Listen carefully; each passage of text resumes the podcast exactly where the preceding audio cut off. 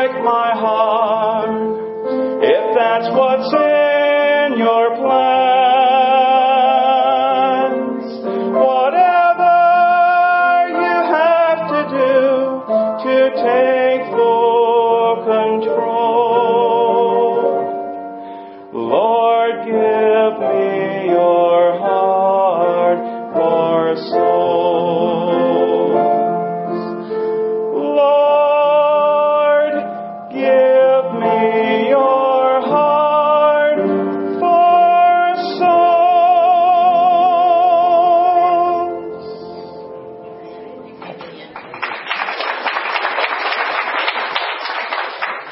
that is our prayer that whatever God needs to do to get us where we need to be, that's what we want. That's what we desire. And I pray that we would get to that point if we're not there already. I want you to open your Bibles this morning. We'll begin in Matthew chapter 12. And as you're turning to Matthew chapter 12, I'm going to say a phrase. I'm going to say a few words. And I want you to complete what I'm going to say, okay? You say it right out loud. And I'm going to begin and you complete it. And we'll see if we all agree as we do this little exercise. You ready? Jonah and the. Amazing. Everybody said whale. And that's what I was expecting you to say. In fact, if you had not said that, I'd be very worried today. But you know what? I think G. Campbell Morgan was right when he said that men have been looking so long at the great fish, they failed to see the great God. You see, the story of Jonah is not about the whale at all. Now, yes, it includes this great fish that was a part of the story, but the real story is about our great God. The fish, the whale, is not the hero of the book of Jonah. In fact, Jonah himself is not even the hero of the book of Jonah. God is the hero of the story. God is the hero of the book of Jonah. Now, for those of us who love God's Word, for those of us who believe that it is the inerrant, inspired, authoritative Word of God, it may come as a surprise to you to know that the book of Jonah has been under attack. There are those who laugh at the possibility of what we're told happens there actually happened. In fact, there are those who outright deny the book of Jonah, or at least its story. But we really shouldn't be surprised at that. Because as Dr. Harold Willmington tells us in his guide to the Bible, the book of Jonah is one of three of the Old Testament books that is especially hated by Satan. One of the three Old Testament books that's especially hated by Satan. The first is Genesis. Why? Because Genesis predicts the incarnation of Christ, the coming of Christ as the seed of the woman. He's going to come of the woman in Genesis 3:15. And then he also hates the book of Daniel because the book of Daniel predicts the glorious second coming of the Lord Jesus Christ in Daniel chapter 7 verses 9 through 12. His second coming to destroy his enemies. And then the book of Jonah, which predicts in type form the death and resurrection of the Lord Jesus Christ.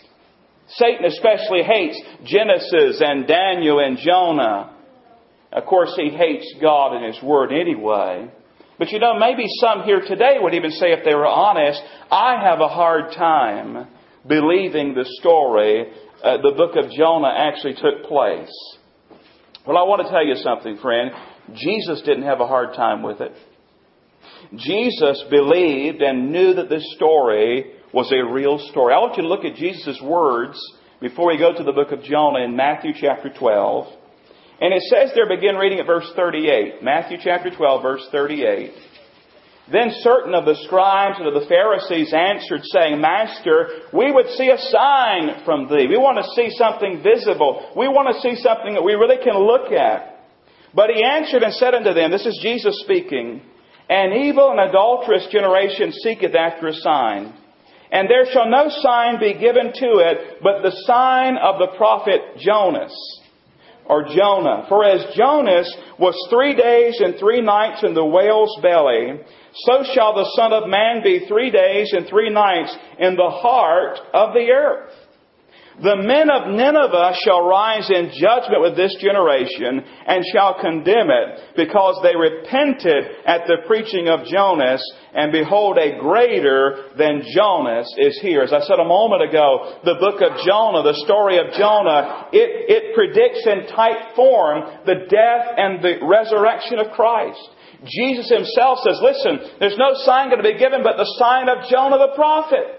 Just as he was in that whale's belly, that fish's belly, three days and three nights, so shall the Son of Man, so shall Jesus Christ be in the tomb, but then he shall be resurrected. But then there are those who would say, no, the book of Jonah, it's a, it's a parable. It, it's a story. It's just some fiction. Well, I would say to those who would say that, then why does it tell us specifically that Jonah was the son of Amittai? You see, that Jonah, the son of Amittai, was a real man.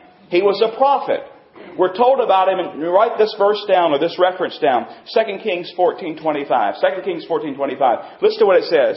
He restored the coast of Israel from the entering of Hamath unto the sea of the plain, according to the word of the Lord God of Israel, which he spake, listen, by the hand of his servant Jonah, the son of Amittai, the prophet, which was of Gath Hepher.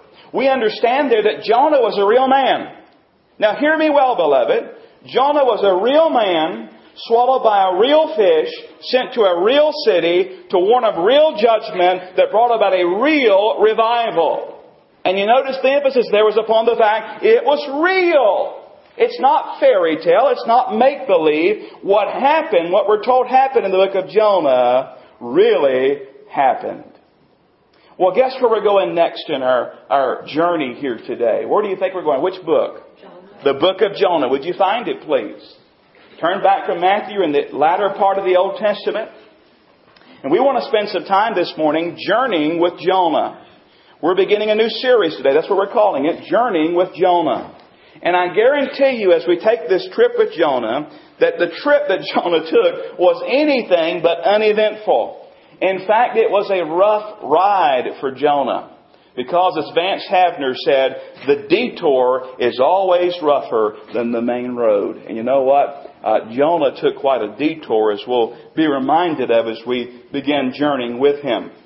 Today we're just going to study the call and commissioning of Jonah. He's called by God here in the opening verses of this book. And uh, we don't know a whole lot about Jonah outside of this book. Uh, the only other background we have is what we talked about there in 2 Kings chapter 14. Uh, we learned that he was from uh, Gath Hepher. Uh, that's where he's from, and That was a village about two miles uh, northeast of Nazareth. Uh, it kind of helps us to, to date his life. He was living sometime during Jeroboam's reign from 793 to 753 BC. Uh, some believe that Jonah was kind of taking up his work as a prophet as Elisha was finishing up his. Uh, we're told that Jonah's name means dove, dove, and his father's name, Amittai, means truthful. And that's pretty much what we know about Jonah outside of this book. But let's notice what it says here in this book, uh, these first three verses today. And I want you to notice right off the bat here, God said go. God said go. Let's begin reading there, chapter 1, verse 1. Now the word of the Lord came unto Jonah, the son of Amittai, saying, Arise, go to Nineveh, that great city, and cry against it for their wickedness is come up before me. Will you notice that God said, Go, arise and go? This was a command. God does not suggest, God does not say, you know, if you think about it, would you pray about it? God says, I want you to get up and go. It was not only a command, it was very clear. There's no gray area here. Jonah didn't have to sit around wondering, well, did God really mean Nineveh? Does he really want me to go there? He didn't have to wrestle with the location of where he was to minister. He also didn't have to wrestle with what he's supposed to do in Nineveh. He wasn't there uh, just to spend some time or vacation. God is very clear. Don't give them a tickle your ears message. Don't give them a feel good little sermon at. He's to preach and warn of judgment. He says there, he's to do what in verse number two? Cry against it. Cry against it. Now, what was Nineveh like? Well, the scholars, Rod Mattoon says this about Nineveh. He says Nineveh was huge. He says it was a large population center, had somewhere between 600,000 and a million citizens. In fact, Jonah chapter 4 tells us there was 120,000 who could not tell the difference between their right and left hands. We think he's talking about very young children. The possible square mileage of the land was about 350 square miles. He says the fortifications were awesome. The walls of the city of Nineveh were a hundred feet high and wide enough for three chariots to go side by side. Think about that. A hundred feet high and wide enough for three chariots abreast.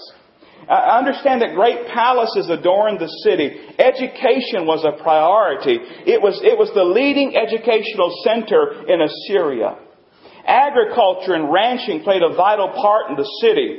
Uh, there was an abundance of livestock, according to chapter 4 and verse 11. This would make the city a self-supporting city in regards to its food supply.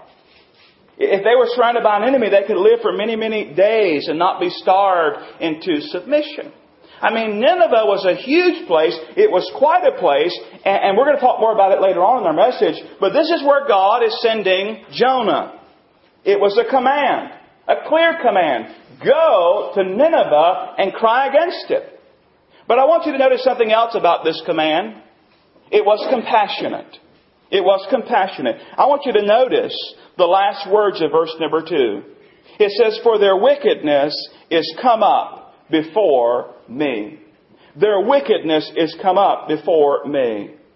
Now, you might be wondering, preacher, how can you call this command to go to preach judgment to a city? How could you say that it's a compassionate thing? How is it that God is being compassionate and sending Jonah to cry against this city? Well, beloved, the reason I say that it's compassionate is because God was sending them a warning before He sent His judgment. God was sending in His preacher, His prophet, to warn of what was going to happen. It's obvious here, as we look at the book of Jonah, that uh, it was a message of judgment. Notice what it says there in the third chapter, beginning at verse 1. We fast forward in the story. The word of the Lord came unto Jonah the second time, saying, Arise, go into Nineveh, that great city, and preach unto it the preaching that I bid thee. So Jonah arose and went unto Nineveh according to the word of the Lord. Now Nineveh was an exceeding great city, a three days journey, and Jonah began to enter into the city a day's journey, and he cried out this message, Yet forty days, and Nineveh shall be overthrown. Yet forty days, and Nineveh shall be overthrown. I say it was a compassionate call, a compassionate thing, because obviously the purpose of this preaching, the purpose of Jonah's going was to bring the people of Nineveh to repentance, to have them turn from their wickedness to God. So we know that God says go. And in this go we see that God is a God of love and mercy and grace. We see it in action here as He sends this missionary, this prophet, this preacher to a city to warn them about what He's going to do to this city if they do not repent. God said go. Go to Nineveh, cry against it. God said go, but I want you to notice next this morning, beloved, Jonah said no. Jonah said no. Look at verse number three. But Jonah rose up to flee into Tarshish from the presence of the Lord and went down to Joppa. And he found a ship going to Tarshish. So he paid the fare thereof and went down into it to go with them into Tarshish in the presence of the Lord. Now we don't realize, we don't, we don't uh, read this morning that he verbalized the words, no. I don't see him saying the words, but I see the no by his actions. He deliberately ran from God's will. You know, in the book of Isaiah, you have Isaiah saying at one point to the Lord, Here am I, send me. Remember that? Isaiah chapter 6. Here am I, send me. Jonah said, Here am I, send somebody else. No! It says he rose and he fled to Tarshish. Now, you have to understand, if you look at this on a map, Tarshish it was the opposite direction of Nineveh. One writer said it was 2,500 miles west of Joppa on the coast of Spain. In other words, it was about as far away from God's will as Jonah could get. And, and, the passage here says what? It says Jonah rose up to flee into Tarshish, the presence of the Lord. He went down to Joppa. He found that ship going to Tarshish. He paid the fare thereof. He went down into it with them into Tarshish from the presence of the Lord. Notice that phrase, presence of the Lord. It's used twice there in verse number three. The presence of the Lord. He's trying to get away from God's presence. Now, surely Jonah had read, and Jonah knew Psalm 139. Psalm 139 has these verses, verses 7 through 10. Whither shall I go from thy spirit? Or whither shall I flee from thy presence? If I ascend into heaven, thou art there. If I make my bed in hell, behold, thou art there. Listen, if I take the wings of the morning and dwell in the uttermost parts of the sea, even there shall thy hand lead me, and thy right hand shall hold me. I think Jonah knew good and well he could not escape the very presence of God. In other words, he couldn't hide from God, even from the very beginning. Since man has sinned, he's been trying to hide from God, hasn't he? Adam and Eve sinned, they didn't run toward God, they ran away from God and tried to hide. And I believe that Jonah knew he could not actually hide from God's presence, but what he's doing here is he's running away from God's will. Jonah, I believe, knew that he couldn't outrun God's presence because he knew no matter where he went, God had already beat him there. Because God is omnipresent. He's here today. There's no way of escaping His presence. I think the idea of running from the presence of God, here in verse number three, is the idea that he quit. He was done being a prophet.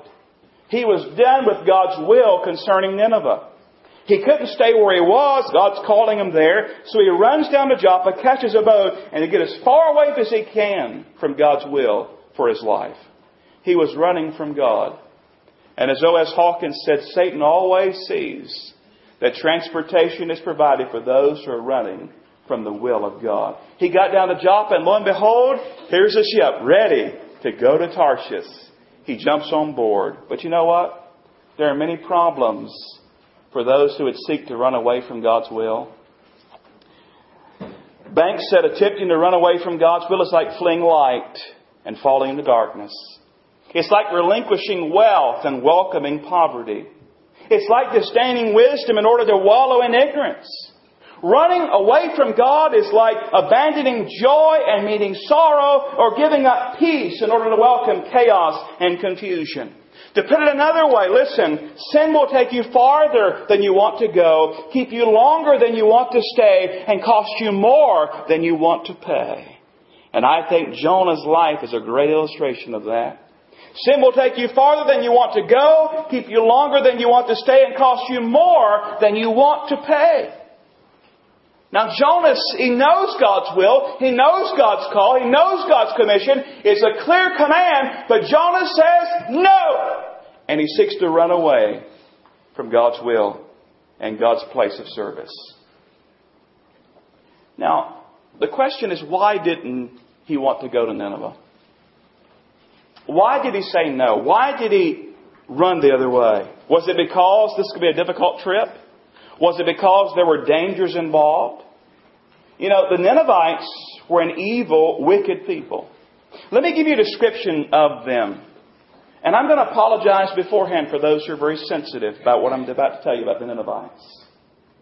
Stephen Davey gives this description. He said the Ninevites were demon worshipping, immoral, brutal, unmerciful, perverted people.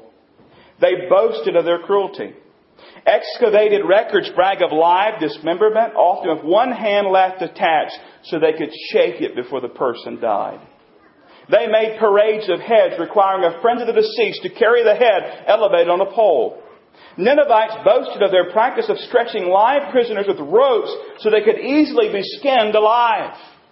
One Assyrian king boasted of his cruelty when he recorded these excavated words, and I quote, I flayed the skin from as many nobles as had rebelled against me, and draped their skin over the pile of corpses. I burned their children, I captured many troops alive, and cut off their arms, hands, nose, ears, and extremities. Listen, even the hinges on the city gates of Nineveh, which had been discovered, depict the cruelty of these people to captives. Ninevites were proud of the terror they struck in the hearts of their enemies. They were proud of their reputation of being unmerciful. Now, knowing that, how would you like to be their missionary? Boy, that's exciting, isn't it? Sign me up! But you know what? That's not why Jonah didn't want to go. In fact, the reason, and it was going to be a dangerous trip, and it was going to be a difficult trip, but that doesn't seem to be the main reason he didn't want to go. Here's what happened Jonah put patriotism over evangelism. Me say that again. He put patriotism over evangelism. In other words, the Ninevites, these people, were the enemies of Israel. Jonah didn't want them converted. Jonah didn't want them blessed. Jonah did not want them to experience the grace of God. Fast forward in the story to chapter 4, and you'll see some of this. Chapter 4, you find Jonah pouting. God's done a great work, but notice what it says in chapter 4, verse 1. But it displeased Jonah exceedingly, and he was very angry. And he prayed unto the Lord, and said, I pray thee, O Lord, was not this my saying when I was yet in my country? Now watch this. When I was in my country, therefore I fled before unto Tarshish. Why, Jonah? For I knew that thou art a gracious God and merciful, slow to anger and great kindness, and repentest thee of the evil. In other words, he said, you know, you know what, God? I knew that you are a God of grace and mercy. And I knew that your desire was to extend your grace and mercy to those people. And I'd rather flee or do anything rather than see you bless these people of Nineveh. To fully grasp what's going on here, James Boice paints a picture we can get a better handle of. Imagine, this gives us the picture of the geography and, and Jonah's motives, okay?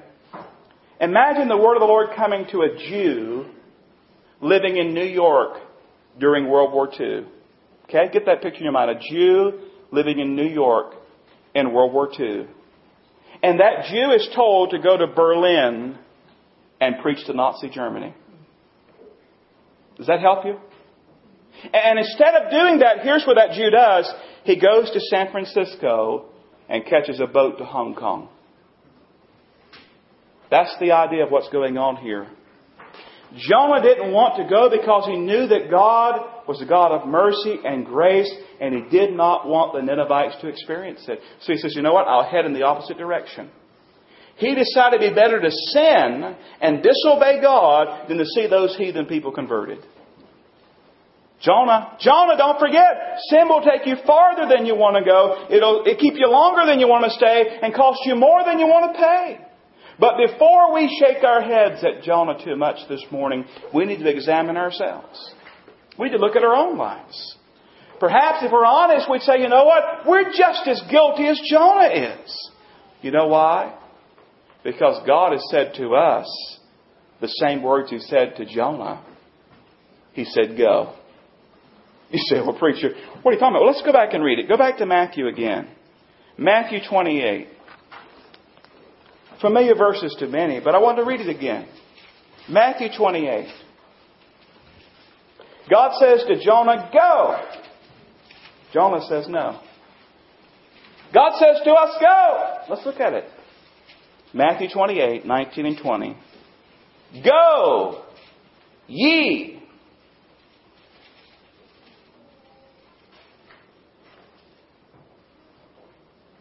Go ye therefore and teach who? All nations, baptizing them in the name of the Father and of the Son and of the Holy Ghost teaching them to observe all things whatsoever I commanded you, and lo, I am with you always, even unto the end of the world. Amen. Now, Jonah was given God's go. God says to Jonah, go! He says, no. God says to us, go. Now here's the question. Are we going? The sense there is actually as you are going. Are we going? Now we can say amen all day long. We say amen. The Great Commission, praise the Lord. We had a Great Commission resurgence, emphasis in our Southern Baptist Convention and throughout all of our churches and all these institutions. That's our focus. The Great Commission. We can say amen all day long. Praise the Lord. Amen. I believe the Great Commission. But are we going? Are we going? Do our actions say no? Are we heading down to the nearest seaport town and looking for a ship going to Tarshish? Are we ready? Listen, are we ready to take the gospel to anyone, to any race, to any nation? Are you ready for that? He says, Go ye into all the world and preach the gospel to every creature. Now, wait a minute, wait a minute. Are you ready to take the gospel to those who hate America? Now, remember, I said what? Jonah put patriotism above evangelization. He put it above evangelism. Listen, beloved, I love America. I love America. But Jesus didn't die just for America. God is not just America's God. The book of Jonah shows us that God is a God of grace. It shows His grace to Jonah. We'll see that. It shows His grace to the Ninevites. But the book screams out to us that God loves the nations. And God says to us, to you and I, Christian, in Matthew 28, the Great Commission, Go ye therefore and teach all nations. All nations. Acts 1 8 says it this way. But you shall receive power after the Holy Ghost has come upon you. And you shall be witnesses unto me both in Jerusalem and in all Judea and in Samaria and unto the uttermost part of the earth. Now it's very clear today God says go. It's a clear command, but here's the question. What is our response? Really, there's only two responses possible. Number one, we go. Number two, we say no. James Devine said, The will of God may not be what you like, but it is always right. The will of God may not be what you like, but it's always right. Jonah needed to learn that. We need to learn that. You need to learn, I need to learn the fact that Jesus died for and wants to save people that perhaps you even, if you were honest, hate and despise and dislike.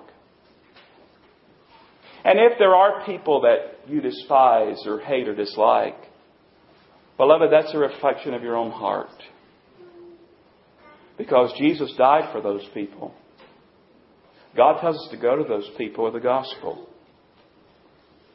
I realized as I was studying this this past week that there is no doubt some among us today themselves that are running from the will of God. God has called you to do something specific, yet you have said by your actions, maybe not your words, by your actions, no. And you're running from the Lord. May I say to you today, friend, stop and repent. Stop and repent. Recognize afresh and anew that sin will take you farther than you want to go. It will keep you longer than you want to stay and cost you more than you want to pay. If you don't believe me, go ask Jonah. Jonah, how did running from God's will work out for you there? Was that a pleasant experience? Was that a blessing in a real way in your life? Listen, God's grace is real and God's grace is real to Jonah and the Ninevites in this book. But Jonah, listen, he ran from the Lord. And look at what happened to him. I want every believer to ask themselves this question today. And I want you to know I struggle with this question myself. And I want you to know that I'm burdened about this myself. We've sung about it today. We've sung about the fact that people need the Lord. I sang prior to the message about giving your heart for souls. Many die in heathen lands, and many die next door. I want every believer, every Christian to ask yourself this question and be honest about it. Are you ready for it? What am I doing to reach the nations with the gospel? Ask yourself that question. What am I doing to reach the nations with the gospel? You say, well, preacher, I, we're just here in Anson County. We're just here in Ansonville and Wadesboro. And, and I'm just, no, no, no, no, no. God says go.